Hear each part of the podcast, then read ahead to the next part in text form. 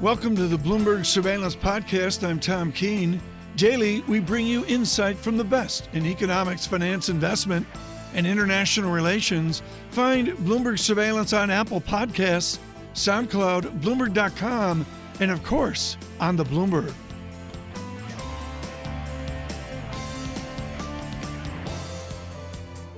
Tom, do you want to introduce our guest? Oh Considering no, that- no, please. no, no, please, Please. you. So I- you, I you were so so keen on dis- I- no, disrupting the top of the program. I, urge you to. I urge you to kick off the program. Bruce Kasman. Somebody, please. Bruce, there'll be a spare mic in about two minutes if, if you want to take it. The chief economist at JP Morgan. Good morning to you, Bruce. Good morning. 100 straight months of gains for payrolls, widely expected in January. 100 straight months of payroll gains in America. How much longer can we do this for? I think we can continue to do this for a while, especially since we now have a Fed who seems to be on an extended pause. And, you know, I think we have to absorb some of the weakness coming from abroad, and we do have some risks. But I, I don't think this expansion is close to ending, so I don't see why we can't keep going for a couple more years at least. It- To John's really important question, I didn't know that, John, that was 100 months in a row. John, wouldn't you agree, as we look at all the economists we speak to, it was the great miscall of the of the recovery was 200 plus thousand a month? Everybody was assuming Oh, 125. A couple of years ago, everybody said, get ready Yeah. for 200k to slow, get ready for it to slow, and it didn't happen. So, Bruce, if this can continue for the time being, can it continue at the clip that it has done through 2018? With what you uh, set me up, I'm a little bit cautious in saying I do think job growth is is going to slow here because we've been running an economy that's uh, been supported by stimulus, and that is starting to fade. And I think the global economy is softer as well. So we think job growth today is going to be 170,000. Uh, I think as we move through the rest of the year, we slow into the 125, 150 range if we're if our broad forecast on growth being close to two percent is right. Uh, that's still pretty good, and Yeah. uh, it's still going to put a downward pressure on the on the unemployment rate, and that I think ultimately becomes your call. The Fed is basically saying, "Hey, we don't think we're going to see inflation anytime soon, so we could signal a longer pause." I would agree with that. I don't think the problem is going to be inflation moving up, but I do think wages are going to get higher, and I think the problem as we go through the next year, year and a half, is the compression in corporate profit margins that we begin to see. How will companies respond to decelerating nominal growth and compressing margins? How will they respond to that just in terms of hiring? Well, I think they're going to bend a little, and that's the forecast we have. But I don't think they're going to break, especially given that it has come against the backdrop of what was a really good two-year run in terms of corporate profits and margin expansion. So our call is the corporate sector pulls back modestly uh, on both jobs and Yeah. business spending, and we have an economy that slows down to about a two percent pace here. If you're just joining us, Bruce Kasman with JP Morgan, I want to go back to uh, the theme of the week out of the San Francisco Fed, a brilliant paper. Thanks to Jim Edwards of Business Insider for really pushing it forward. Uh, involuntary part time employment. Are the jobs we're creating, are they full time? Uh, for the most part, they are. I think what we have seen Full in this time with medical benefits? Is that is that part is that assumed? I don't know the data on how many people have medical benefit, but clearly today there's more people with with health insurance than there were five or six years ago. Part of that Right. is Obamacare and some other things that have gone on. I think the issue on this economy is not that we're creating uh, bad jobs. It's that we are still sitting with a part a utilization rate of labor, participation rate, which is still very much lower than where it was uh, before the expansion. Uh, we're still sitting with wage inflation, which was lower, as we talked about earlier, where it was in the previous expansion. So the labor market is tight, but we've only partially recovered. And that's one reason why I think the Fed is willing to give this experiment uh, some time to work to see how far we can go before inflation becomes an issue. I mean, maybe the Fed will, and uh, maybe it won't. I think the consensus view at the moment is that they've got to the right place in terms of policy. But how we got here, Bruce, was an absolute mess over the last couple of months. I actually asked this question a couple of times yesterday to try and get a better picture of where people think the Fed is actually going. Yeah. So we sit here now with what many people assume is the right policy setting for this economy and the amount of uncertainty abroad. But then someone turned around to me yesterday and said, well, hang on a minute. The journey does matter. How we got here was a total mess. And how do you know that in a couple of months' time, after a few payrolls prints that are really, really strong, that this Fed won't introduce the likelihood of another rate hike? Well, I think in the next couple of months, if you take the signal in its entirety on Wednesday, it would be it would be a mess if they would shift back that quickly, even if the data flow is good. What I would argue about this is that the last three or four months, you have to realize the Fed had been on a path to get to some level that was close to neutral. And they were basically signaling they were relatively insensitive to the incoming news. Uh, they actually welcomed some adjustment in financial conditions as they did that. And then that began to snowball on itself, and they had to make a change. Also, they got rates up into the mid twos.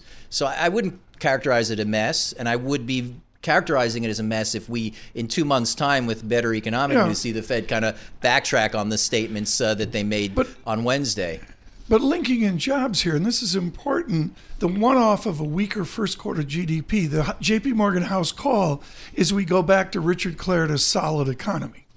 Um, yeah, solid economy, but not the economy we had in 2018, which was clearly booming. Well, it was goosed. I mean, everybody, even the president, would, would admit it was goosed. He wants more of that. So we come back to a solid economy. We continue to see job growth. We continue to see wage inflation move higher, but core inflation sticks at around 2%.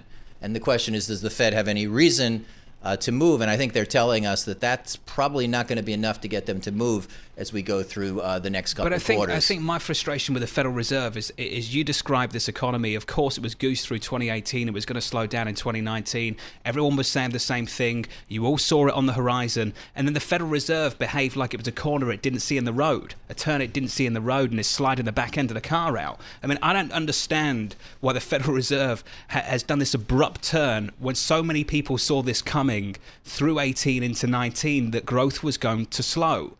So why didn't the Federal Reserve start making the adjustment in December? Why was it only after the December news conference that all the troops were sent out from the FOMC to start pledging patience? I didn't hear it in the chairman's news conference in December. I didn't hear any of what I heard a couple of days ago from him. This is an abrupt turn, Bruce, in six well, weeks. I do think we had a shift in December, which basically signaled to us that the March meeting was off the table, that this sequence of moving every quarter had been broken. But what they were signaling us in December was a pause in a tightening cycle that had not been completed on their point in time. And certainly market participants uh, were frustrated by that, at least some. Uh, there's also issues around how they're talking about the balance sheet.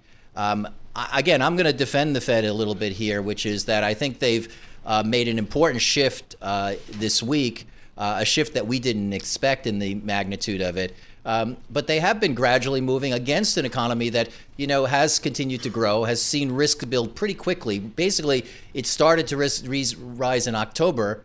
Uh, in terms of the financial market adjustments, in terms of the deceleration, and it took them three months against the backdrop of a four or five month event it's it, you know you could argue it's slow from market time, but it's not actually that slow in real time in terms of what the data has been showing us. Bruce, always great to get your insight on the economy and of course on the Federal Reserve as well. Bruce Kasman, the chief economist at J.P. Morgan.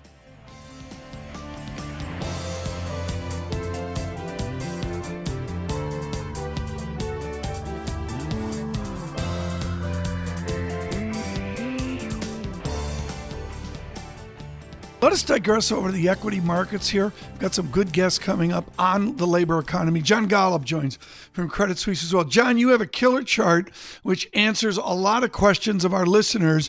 If you take the stock market and you rip out Apple with all of its emotion and effect, and you rip out energy with all the dynamics of that goofy sector, you get a different look. What's the look of the equity market, X Apple, X energy? Well, when you look, good morning, Tom. When, when you look at the earnings um, picture, um, things are coming in exactly in line with long-term averages if you X out Apple and energy stock with respect to um, stock price revisions. And the reason this is so important is because the headlines are reading that these results are coming in horribly and that, that earnings expectations are being slashed, and, and that's just really not the case. John, what do you say to people that say, "Well, this is easy. Just strip out the weakness, and of course you'll end up with some strength"? why, why, why is this? Why is this a useful exercise, John? John Ferro, John John Golub has done that for 15 years. I mean, that's how, you know, that's John's whole act. Well, you know, it's a funny thing is when I when I do when I strip out things that make things look better, um, people say that you're trying to juice the numbers, but the same yeah. works in the opposite direction. Let me give you an example. Um, yeah. the, in the first three quarters of 2018, the the uh, earnings grew at about 27 percent, a ridiculously good number. I said, wait a second, that you can't count that because first of all, you have all these tax gains, which you know, tax benefits, which aren't going to continue into the future. You have a whole bunch of one-off items items. And when you actually look at the underlying trend, you're left with something probably closer to 10%, which is still healthy, but Yeah. more importantly, potentially sustainable. And, and that, that's the way you have to look at it. But, but John Golub, John Ferro brings up a really important point.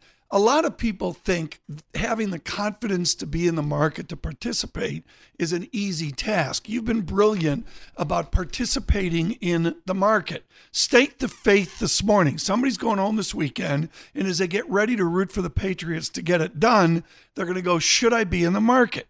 State the case for people to think it's a simple exercise.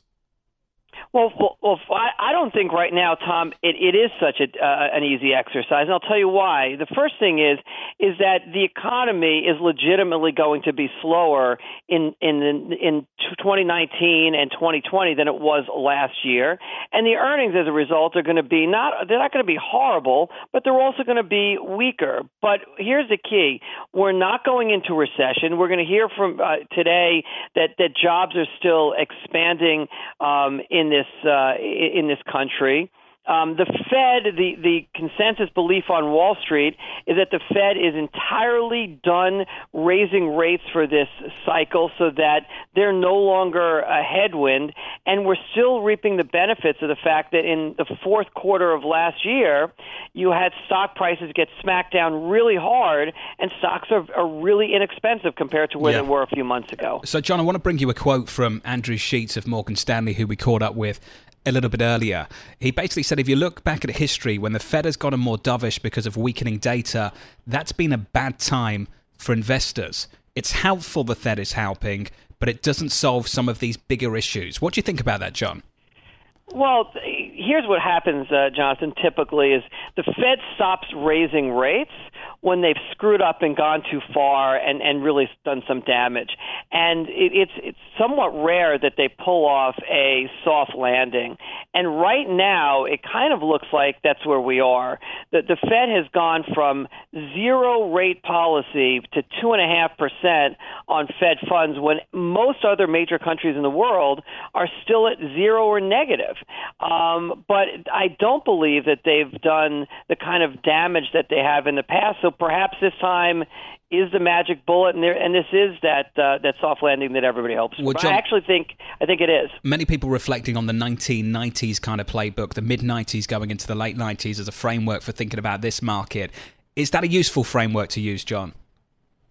You know, I, I think that we always try to to say what's the thing which looks closest to Yeah. this, and, and I'm not sure that we can. And I think that the, the the most important difference right now is I think that the overall long term trend here is on slower economic growth, and it doesn't mean recessionary. It just means um, uh, a little bit uh, more sluggish. Okay. I, I think that if you the most likely period this is going to mimic is 2012 through 2015. Okay, fine.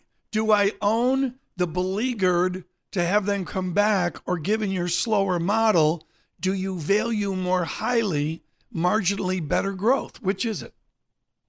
I, I think in this environment, um, companies that generate lots of cash flow, companies that have lower fixed overhead, companies that generate growth that doesn't need the economy, which means that in this environment, tech companies look good, healthcare companies look good, and maybe as importantly, the U.S. market, I still think looks better than the rest of the world because our businesses Yeah. are, are more resilient just because of the industries they're in. Is Amazon resilient? I mean, they come out with earnings. Oh, you know, they're down.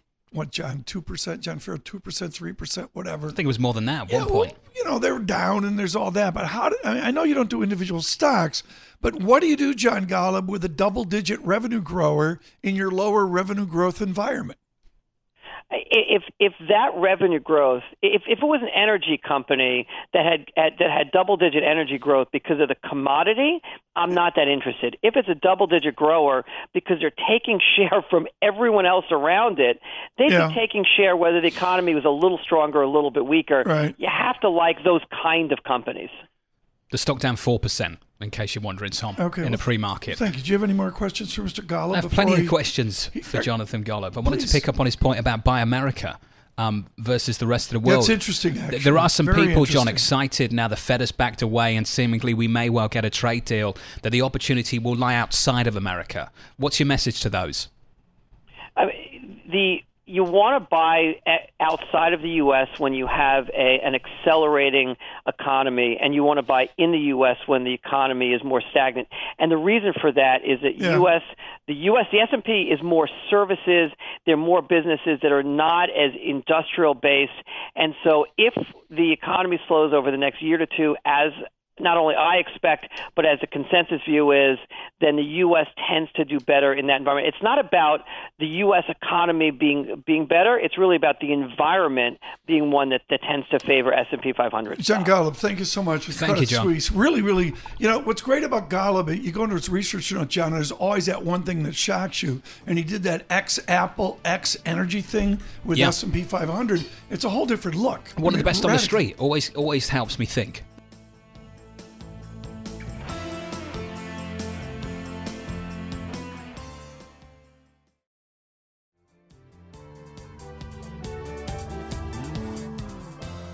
It was 1986. It was a summer. I have the clearest memory of the shock of the Iceland summit, the Reykjavik summit, of Reagan and Gorbachev.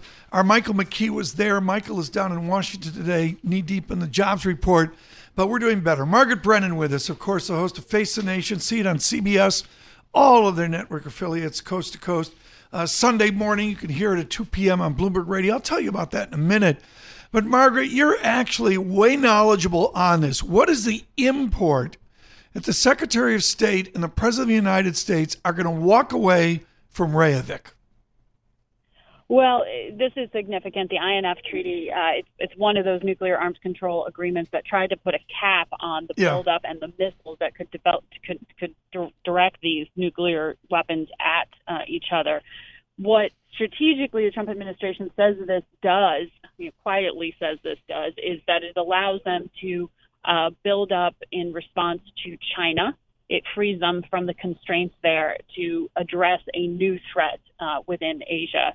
But it also, and what they're saying publicly, is that the, they say a response to Russia breaking the rules anyhow. They say Russia has already been developing missiles outside right. of the uh, agreement, and therefore uh, this thing wasn't effective in, in the first place. But this gives us six months. They could change their minds if Russia comes into compliance, but very few people think that'll actually happen. With Huawei and the Chinese, there's this illusion of Republican and Democratic Party support for the outrage over Huawei. Whatever, that's a separate issue.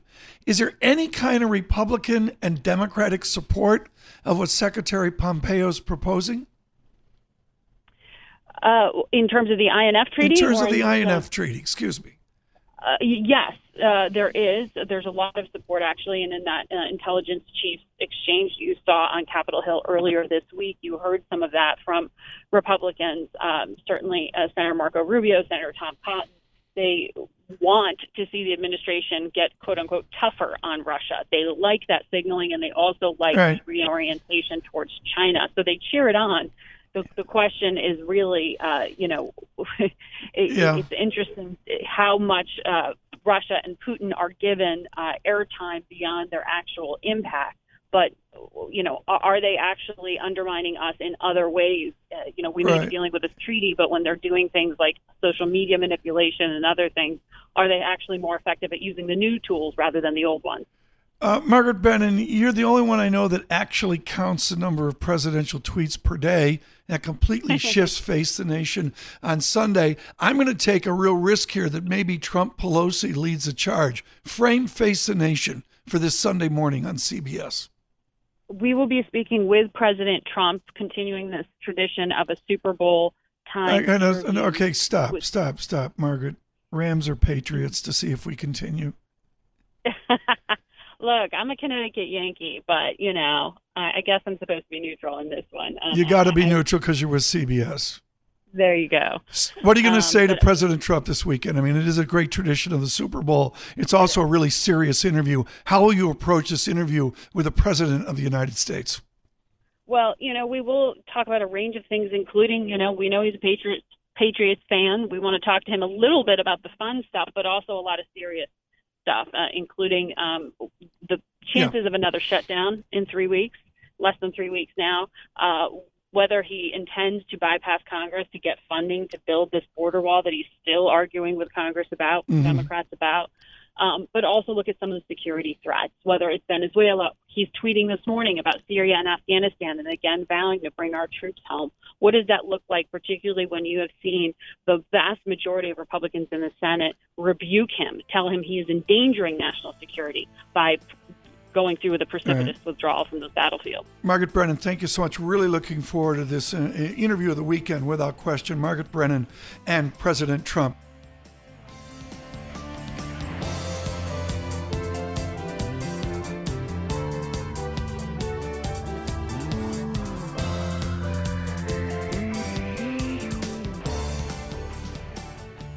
It has been an extraordinary October, the peace of November, what a December, and into January. And the house call that won last year by a country mile was the shop known as Morgan Stanley. They're Ellen Zentner way out front, way out front on a Fed that would slow down, would demur from higher interest rates, she nailed that, and Michael Wilson nailed the struggles of the equity market. He is their uh, chief U.S. equity strategist, and Mike Wilson uh, joins us this morning uh, from our interactive broker studio, the Bloomberg Interactive Broker Studio.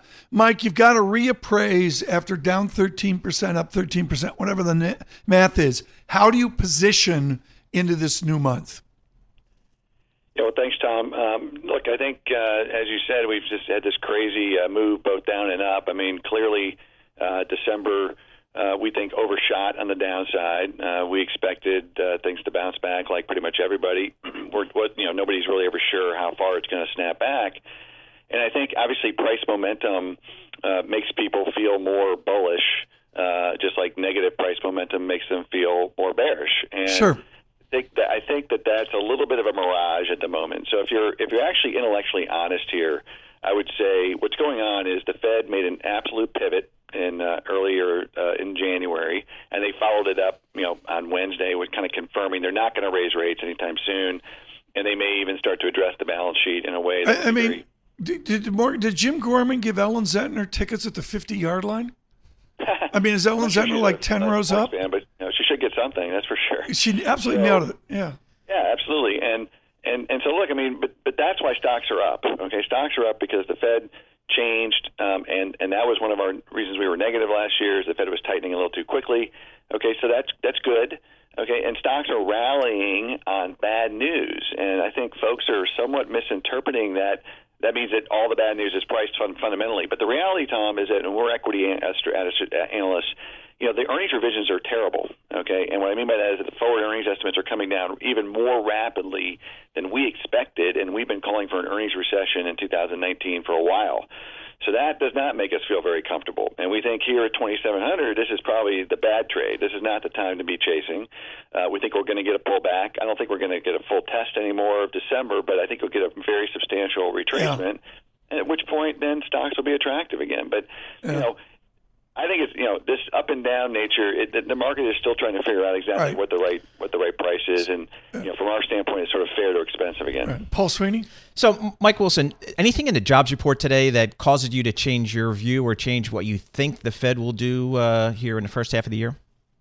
You know, it's interesting. Uh, you know, clearly uh, Ellen's had a you know more uh, bearish call on the economy than the consensus for this year to see a deceleration in the economy towards 1% by 3Q. Uh, of course, payroll numbers were very strong. Headline payroll numbers make people kind of question, well, is that really what's going on? I would argue yes, because they, there was a big revision last month downward, so the headline number is not as big. And, and if you look at the unemployment rate, you know, uh, kind of perplexingly, is it's actually up now two months in a row, and the U6 is up five tenths. So I think the underlying jobs market may be actually weakening uh, more than what the headlines might be suggesting. So I, I think Ellen's got it right. I think we're going to continue to decelerate on growth. That doesn't mean recession, but and I think there's a good reason for that. Companies' earnings are not as strong, so they're not going to be hiring as rapidly. So, Mike, what's given we do have a dovish Fed at the moment, uh, the economy seems solid, two two and a half percent. What would get you a little bit more uh, aggressive as it relates to equities? You know, clearly uh, in December we were we were pretty vocal. That was right at our bear case target at 2,400. I mean, that's a great price. I think 2,500 would be a very attractive price too. And by the way, it's stock by stock. So what I don't like right now is that you know the market's kind of going back to some of these high flying stocks and paying probably too high a multiple. So we're being very sensitive on valuation, and there's definitely things out there that we like uh, that are f- properly priced. Uh, but I, I think you need to be disciplined about your entry points. You don't have this big tailwind at your back anymore of accelerating growth right. and you know easy monetary policy. Well, when you when you look at all your analysts across, and I don't know how many research analysts you have, but it's an island nation. When you look at your research analysts, what do they say down the income statement? And can corporate officers adapt to the new lower revenue prospects? I mean, is there wiggle room there for them to hold margins and maintain free cash flow? Well, Tom, there's there's one thing we know about corporate America is that they're very good at cutting costs. Right? They're, they're probably you know it's world class. Right? That's what that's what American companies do well, and they will absolutely react quickly if the you know top line prospects start to deteriorate. And I think as once again, I think we're starting to see some of that. If you actually peel back the onion on some of those labor numbers, I, I'm not sure that that's not what's going on already. I think we're starting to see companies reevaluate capex potentially. You know, um, you know, one of the reasons why Amazon stock was down overnight is because they're spending more money than maybe people expected. Well, if they're going to do that in the face of lower revenues, by the way, they have missed revenues for a couple quarters now, um, then that's going to have a margin impact. And then ultimately they'll have to cut back if that doesn't change. So companies will absolutely respond uh, in spades if if uh, if top line is short. So, Mike, are there any sectors at the moment that you feel attractive? Let's take Fangs, for example. They led the market down in December, leading it back up here in the first quarter. Real quickly, how do you view those? Well, I mean, Fang is not really a, a sector, but I get what you're saying. So, high multiple, you know, kind of software, internet, uh, you know, maybe secular growth type companies. Uh, that is that is what has really served investors well in the era of QE and fiscal austerity, right? A low growth world, you want to you want to pay up for growth. And you know, we made a call last year that we think that era is kind of over, uh, meaning those stocks are fine. Those are great companies. Okay, you just got to be careful what you pay for them. And I would argue in December they were on sale, and you should have been buying them. But here, yeah. a lot of these things have come back to well, the point now where I think they're probably a little overpriced. I would be focused okay. more on things that are offering better value. Mike Wilson with us of Morgan Stanley.